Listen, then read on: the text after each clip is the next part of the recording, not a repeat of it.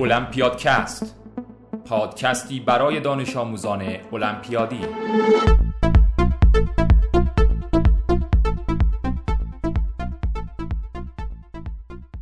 به نام خدا. سلام، من سید امیر موسوی هستم، عضو کمیته المپیاد نجوم. اینجا المپیادکست، اطلاعات مفید و کاربردی که میتونه برای المپیادهای دانش آموزی به کارتون بیاد رو در اختیار شما قرار میدیم. این اپیزود در مورد چالش‌های تصحیح برگه‌های مرحله دوم المپیاد نجومه. شاید یه مقدار موضوع خاصی باشه، ولی به هر حال اطلاعاتیه که فکر کردم میتونه مفید باشه، حداقل واسه بعضی از مخاطبان ما. این اپیزود در تیر ماه هزار و سیصد و نود و هشت ضبط شده.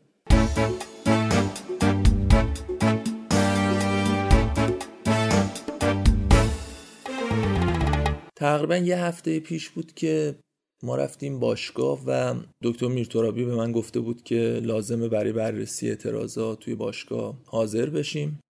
ما رفتیم باشگاه و دیدیم که خیلی شلوغ پلوغ شده و یه عده از بچه‌های شرکت کننده در مرحله دو که قبول نشدن همراه با خانواده هاشون اومدن برای اعتراض. اعتراض ها که خب یه بخش طبیعی المپیاده، به هر حال کسی که فکر میکنه نمره نمره‌ای که حقش بوده رو نگرفته اعتراض میکنه. اعتراض هم باید بررسی بشه، وظیفه کمیته هست که اعتراض ها رو با دقت بررسی بکنه.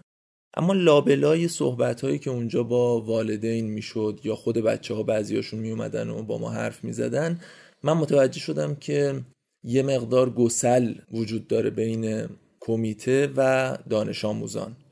اطلاعاتی به گوش بچه‌ها میرسه، اطلاعاتی به گوش والدین میرسه که بعضی از اینا از کانال بعضی از معلم‌های المپیاده، از کانال مدیران مدارس یا نمیدونم شایعاتیه که بهش دامن زده شده و باعث یه مقدار بدبینی شده. به خاطر همین تصمیم گرفتم در مورد این موضوع صحبت بکنم. مثلا یکی از حرفایی که زیاد زده میشد این بود که چرا سوالات صفر و یکی تصحیح شده. خب منی که در پروسه تصحیح سوالات بودم میدونم که اصلا همچین اتفاقی نیفتاده. تصحیح سوالات مرحله دوم یه پروسه به شدت زمان بره. حجم بالایی سوال تحویل اعضای کمیته داده میشه که هر کسی باید چند تا از سوالات رو تصحیح کنه.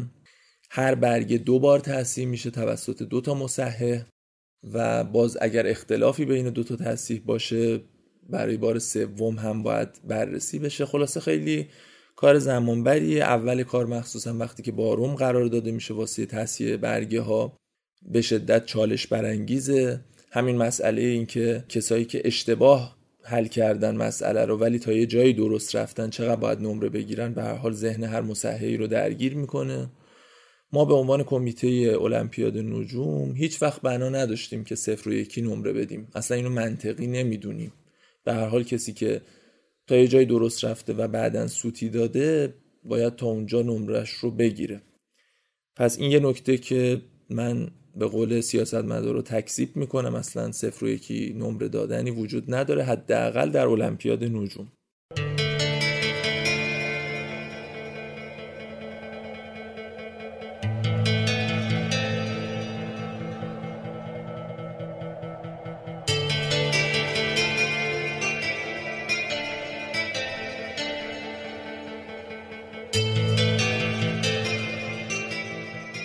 یه حرف دیگه ای که زده میشه اینه که چرا اعضای کمیته از اسامی خبر داشتن.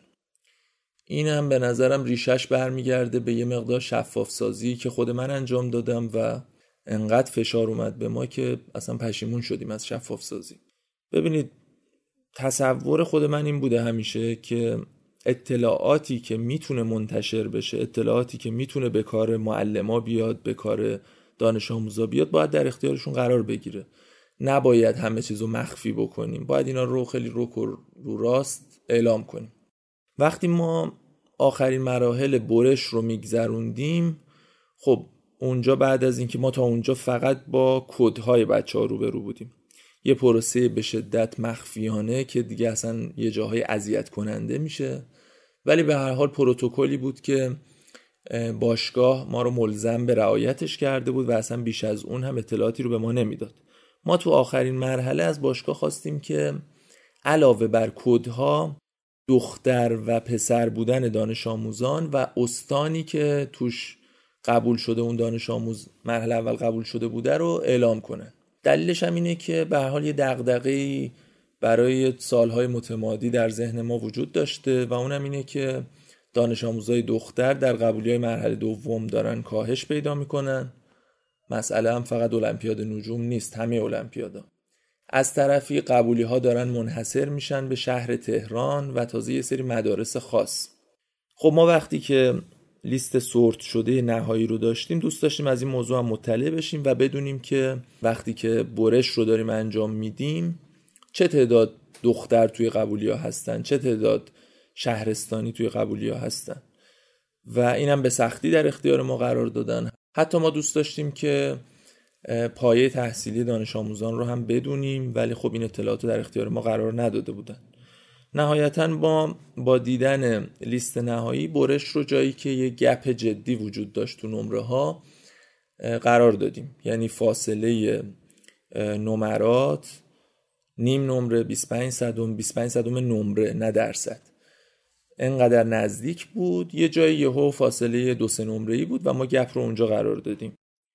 طبعاً وقتی که آدم لیست رو میبینه و مثلا نفر اول آزمون که باز جزء اون نکاتی بود که من اعلام کردم غیر تهرانی بود و از استان خراسان بود، خب شاید یه حدسایی خود من بزنم، بقیه افراد بزنن، ولی خب این به معنای این نیست که کمیته از اسامی خبر داشته. نمیدونم چرا ما میخوایم با بدبینی تصور بکنیم که انگار یه پارتی بازی وجود داره، یه همیشه یه توطئه‌ای داره پشت پرده اتفاق میفته. اما طبیعیه که به هر حال توی مرحله نهایی، اون مرحله آخر که دیگه همه کارا اتفاق افتاده، خب وقتی که ما استان‌ها رو متوجه بشیم، به هر حال ما هم آدم‌هایی هستیم که توی فضای همین المپیاد داریم نفس میکشیم و اطلاعاتی داریم از اینکه کجاها چه افرادی مشغولن، چه کسی پارسال مثلا سال دهمی بوده تو دوره حضور داشته، احتمالاً میتونه امسال هم باشه و یه حدسایی میزنیم، همونطور که بقیه هم ممکنه بقیه افراد فعال در فضای المپیاد حدسایی بزنن.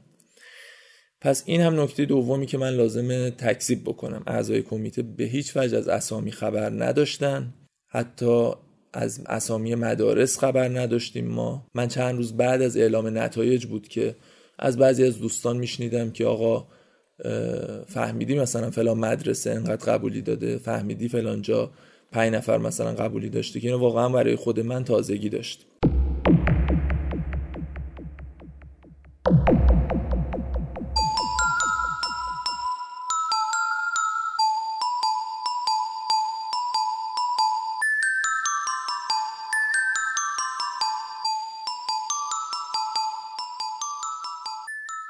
اما نکته سوم، این حرفیه که تقریبا تمام معترضان میزنن.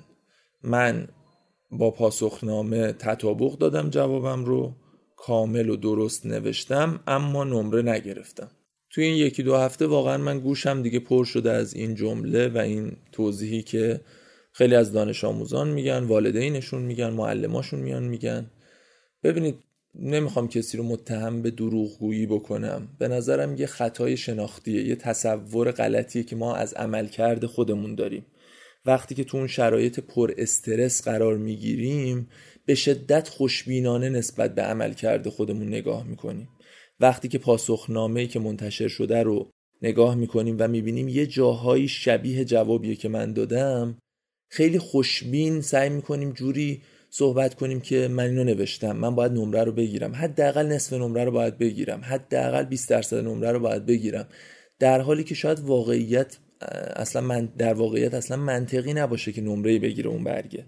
ما ظرف این چند روز گذشته که مشغول بازبینی برگه ها بودیم، خب اعتراضات رو میدیدیم که هر معترض چه جمله‌ای نوشته. خب طبق معمول همه نوشتن که من کامل نوشتم، درست نوشتم، با استادام چک کردم، با پاسخنامه چک کردم. بعد میرفتیم برگه رو میآوردیم، نگاه میکردیم، اصلا تعجب میکردیم. یعنی من هر بار با خودم میگفتم که ای بابا، نکنه ما اشتباه کردیم، نکنه ما حواسمون نبوده. بعد که برگه رو میآوردیم میدیدیم که یه دانش آموزیه که اومده مثلا اگر سوال مکانیک سماویه، چند تا فرمول مکانیک سماوی رو اونجا نوشته، ایده سوال به ذهنش نرسیده، چند تا فرمول کلی نوشته. و تصورش این بوده که خب به هر حال این فرمولا توی حل سوال وجود داره دیگه، من باید یه نمره‌ای بگیرم، در حالی که اینم منطقی نیست. یعنی ما توی باروممون برای فرمول‌های کلی اصلا نمره‌ای نذاشتیم، چون خیلی‌ها ممکنه ایده سوال به ذهنشون نرسیده و خیلی متواضعانه سوال رو سفید گذاشتن، نیومدن الکی برگر پر بکنن با چیزایی که ربطی به ربط مستقیمی به جواب سوال نداره. پس اینو من خواستم یادآوری بکنم. اگر شما دانش آموزی هستید که مرحله دوم دادید، اگر اعتراض داشتید، اگر والدین دانش آموزان هستید، اگر معلم دانش آموزان هستید، این واقعیت رو بپذیریم که دانش آموز وقتی که بعد از آزمون تو اون شرایط پر استرس قرار گرفته، میدونه مثلا چند نمره با قبولی در مرحله دو فاصله داره، خود به خود ذهنش میره به این سمت که خیلی خوشبین در مورد خودش نظر بده. خود به خود معلم دانش آموز که دوست داره شاگردش قبول بشه، هل داده میشه به این سمت. والدینی که میبینن عزیزترین کسشون توی این شرایط قرار گرفته، خود به خود به این سمت پیش میرن که انگار حقی از بچه من ضایع شده، باید برم اون حقو بگیرم، باید حتی بیش از یه اعتراض معمولی تلاش بکنم تا بتونم وظیفه خودم رو ایفا بکنم. من این قوت قلب رو به شما میدم که اعتراضات به صورت معمول کامل و دقیق بررسی میشن. حتی در پروسه بررسی اعتراضات معمولا افرادی به عنوان حکم قرار میگیرن که اونا باز نظارت میکنن بر کار مصحح اول و دوم. خلاصه یه مقدار خوشبینی داشته باشید، یه مقداری واقعا تو این شرایطی که ما زیر بار فشار کاری بالایی هستیم و ما هم هدفمون اینه که بتونیم عدالت رو برقرار بکنیم، به ما یه مقدار حق بدید، یه مقداری انصاف بیشتری داشته باشید و خطاهای شناختی رو هم در نظر داشته باشید. ذهن ما میتونه خاطره های جعلی بسازه، ذهن ما میتونه شهادت های اشتباه بده. این چیزیه که در دادگاه ها، در بررسی های علوم شناختی دیگه چیز اثبات شده ایه. بپذیریم که ممکنه اون قطعیتی که ما یه موقعی در مورد برگه سوالمون داریم یه موقعی درست نباشه. اگر شما در مورد شنیده هاتون صحبت میکنید، من در مورد دیده هام حرف میزنم. برگه هایی که با دقت دیدم بارها و بارها بررسی کردم و میدونم توی برگه ها چی نوشته شده. اگر کسی نمره نگرفته، اگر کسی فقط نصف نمره رو گرفته، من برگه ها رو دیدم و میدونم تو برگه ها چی ثبت شده.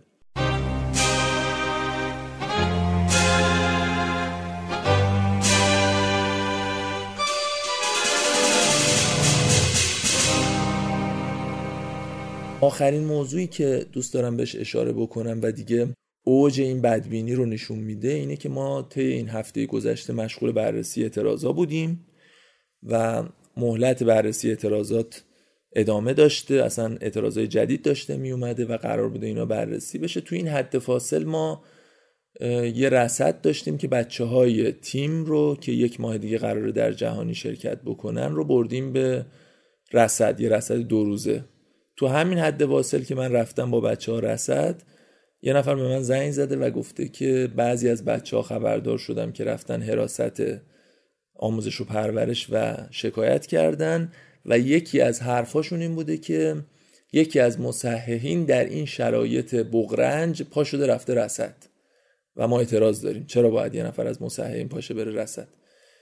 که من واقعا از اون روز دارم فکر میکنم که منطق حاکم بر این اعتراض چیه دقیقاً. یعنی یکی از اعضای کمیته پاشه با تیم المپیاد جهانی بره رصد در حالی که هنوز وقت بررسی اعتراض‌ها هست و قراره برگرده چند روز اعتراض‌های بعدی رو هم بررسی بکنه. من واقعا هنوز متوجه نشدم که چه باشه منطقی میشه اینجور اعتراضی رو متوجه شد. یه مقدار دوستانه تر به هم دیگه نگاه کنیم، اعتماد بیشتری به هم دیگه داشته باشیم. واقعا هدف همه ما یکیه و اونم اینه که حقی ناحق نشه. المپیادکست رو شنیدید. لازم توضیح بدم که حامی این اپیزود از المپیادکست گروه مجلات رشد بودن. از این گروه تشکر میکنم. خداحافظ.